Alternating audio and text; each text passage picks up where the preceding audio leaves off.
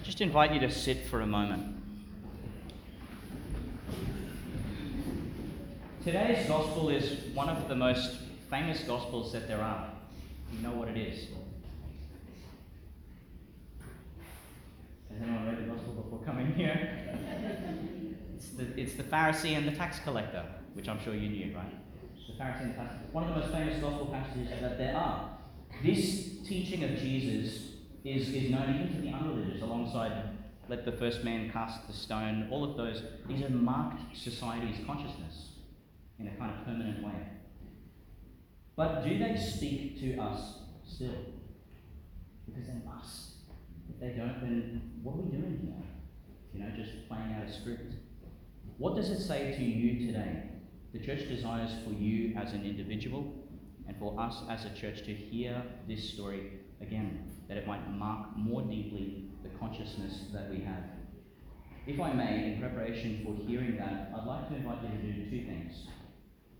Firstly, before we call on God's mercy as we do at the beginning of every Mass and sing the Gloria, let's first stand in our minds alongside all the sinners of the world, because that's who we are.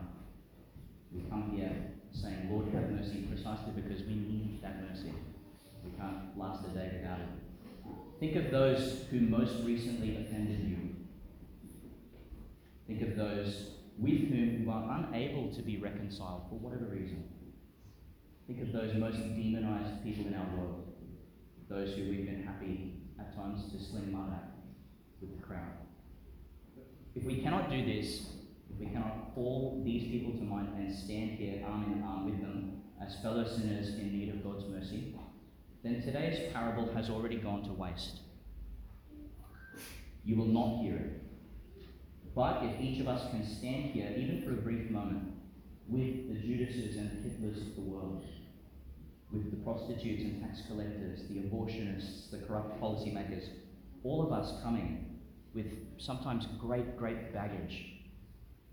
If we can come in that crowd, then God's transformative mercy, which is sufficient for all of us, will have full liberty in us, can touch us most deeply even where it is painfully uncomfortable.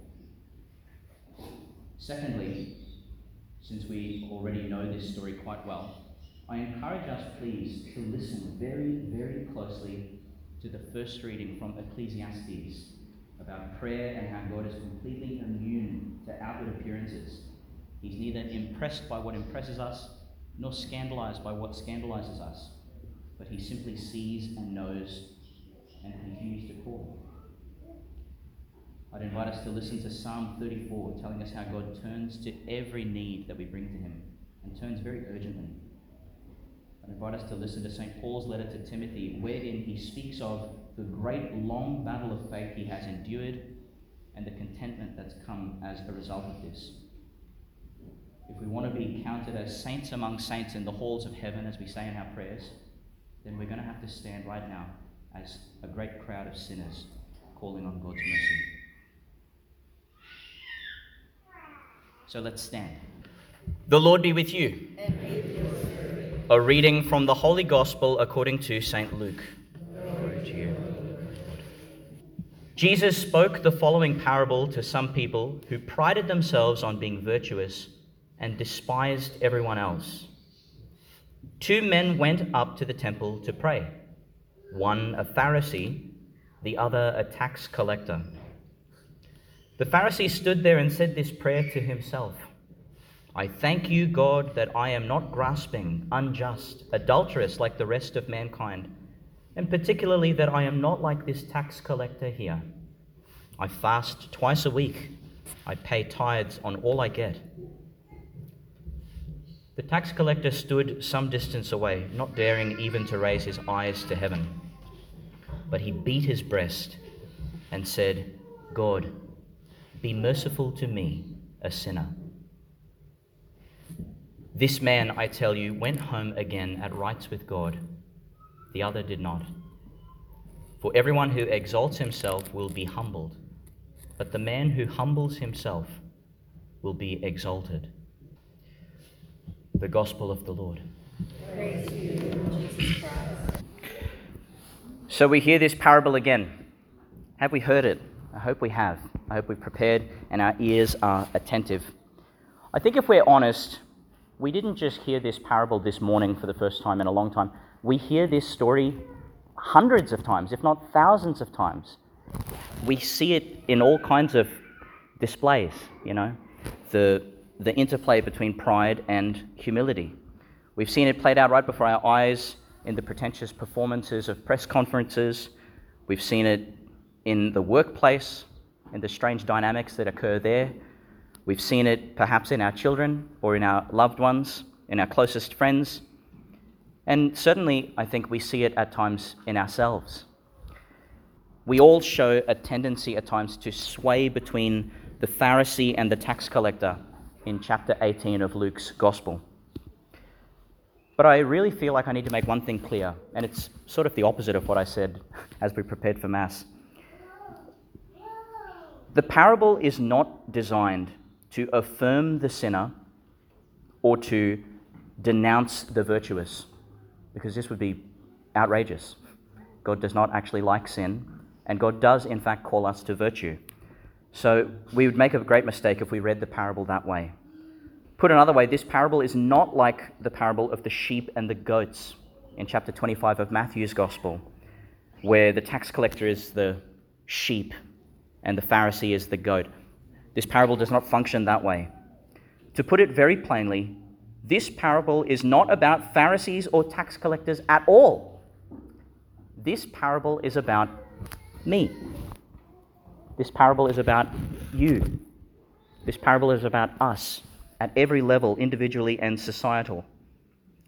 This parable is the story of every single one of us struggling with the task of prayer, of living a sincere life, and trying to make the world a better place rather than a more broken one. It's about not being in denial about the brokenness we see, whilst at the same time not falling into hopelessness and despair. This is the story of each of us wrestling with our pride and our failure, and by contrast with God's lavish, undeserved grace. Is that okay? That's what this story is about. I think I have to say all this at the outset to haul us up out of the boring false dichotomy of am I a Pharisee or am I a tax collector? No, we're both. We have both at work in us all the time if we try to distance ourselves from either one of the characters, maybe quite naturally we feel a, an affinity with one of the characters, and that's okay. But if subconsciously or consciously we're distancing ourselves and saying, I'm not like the tax collector, I'm not like the Pharisee, we've fallen into the same sorry trap that the Pharisee in the parable is in of comparing, thinking that he can weigh merits like that. Let me ask this is there anything intrinsically wrong with Pharisees? No, there can't be. Is the Pharisaic movement itself wrong? No, it can't be. In Jesus' time, there were Samaritans, Pharisees, Zealots, publicans, scribes, Sadducees. These were all groups of Jews working out of their particular beliefs, their particular priorities, infidelity to what they had inherited. The Pharisees were devout lay people who strove to be experts in the law. So think, for example, of Sister Noreen's Bible study group over there. You know, pressing into the Bible, gathering to discuss it, trying their best to live in fidelity to it. I'm not calling them Pharisees, but I'm saying this, this idea is pretty close to home. Okay, they're not some strange alien that we need to demonize. The Pharisees were these people. They preserved the tradition of Israel very, very well. Remember the temple in Jerusalem where a whole lot of sacrifice was offered, animal sacrifices by the high priest? King Solomon built it, and the priest would offer sacrifice there. The king of Babylon destroyed it. It was rebuilt centuries later. The Greeks wrestled for it over the Jews. There was a great war uh, over, over territory. If you want to read about that, look at the book of Maccabees. Very, very exciting story about the Greeks trying to override the Jews, and they couldn't really for the most part. It was looted, it was desecrated, and eventually, just before the time of Jesus, that same temple was known as Herod's temple. So it's been reclaimed by some random uh, Roman procurer, you know, some, some authority for the Romans. So the Romans have claimed it. And after the time of Jesus, it was destroyed. The temple worship life could not have preserved the faith because it ended abruptly. And it was interrupted up until then anyway. So, with the practices of temple worship so consistently interrupted and eventually permanently closed, who do we have to thank for the tradition of the Jews which we've inherited? The Pharisees, in, big, in, in a large way. The Pharisees believed in the resurrection. There's this great joke that the Pharisees were often grouped with the Sadducees, but the Pharisees believed in the resurrection. The Sadducees didn't. Hence, they were sad, you see. It's a bit of a joke. It's a horrible joke as well. The Pharisees had a vibrant faith and they aspired to virtue. And finally, if all that is not enough to convince us, Jesus chose a Pharisee as one of the apostles after he died and rose. That's Paul. Paul says, I was a Pharisee. We hear about it in the Acts. If we want to turn our back on the Pharisees, we'll have to throw out two thirds of the New Testament and basically all of the Old Testament. We can't do that because it would just be insane. So, in a way, we stand on the shoulders of Pharisaic schools. Interesting. Who was most interested in Jesus' ministry? Who was following him all the time, looking through windows, arguing with him, double checking what he was doing, what his motives were? The Pharisees were so interested in the Messiah. If we want to throw out Pharisaic thought, we'll have to throw out these words by St. Paul. Listen to this, and listen how strikingly this resembles the gospel passage we've just heard of the caricature of that Pharisee. St. Paul in Galatians chapter 5 says, I tell you, be guided by the Spirit, and you will no longer yield to self indulgence. The desires of self indulgence are always in opposition to the Spirit, and the desires of the Spirit are always in opposition to self indulgence. They are opposites one against the other. This is how you are prevented from doing the things that you want to. None of us truly wants to do evil. I think all of us have an intrinsic desire for the good, but something stifles us, and Paul's getting at it. But when you are led by the Spirit, you are not under the law.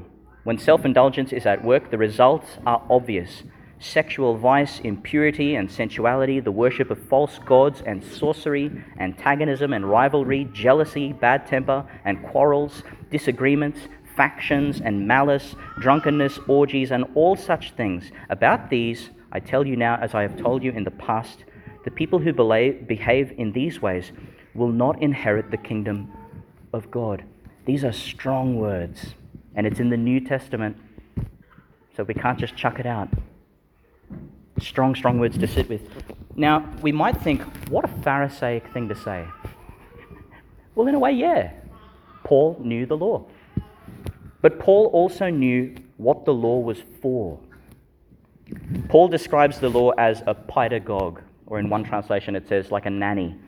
In the ancient Jewish world, the little Jewish children would have what's called a pedagogue. Imagine like a really strict tutor who was interested not only in their education but in their their conduct.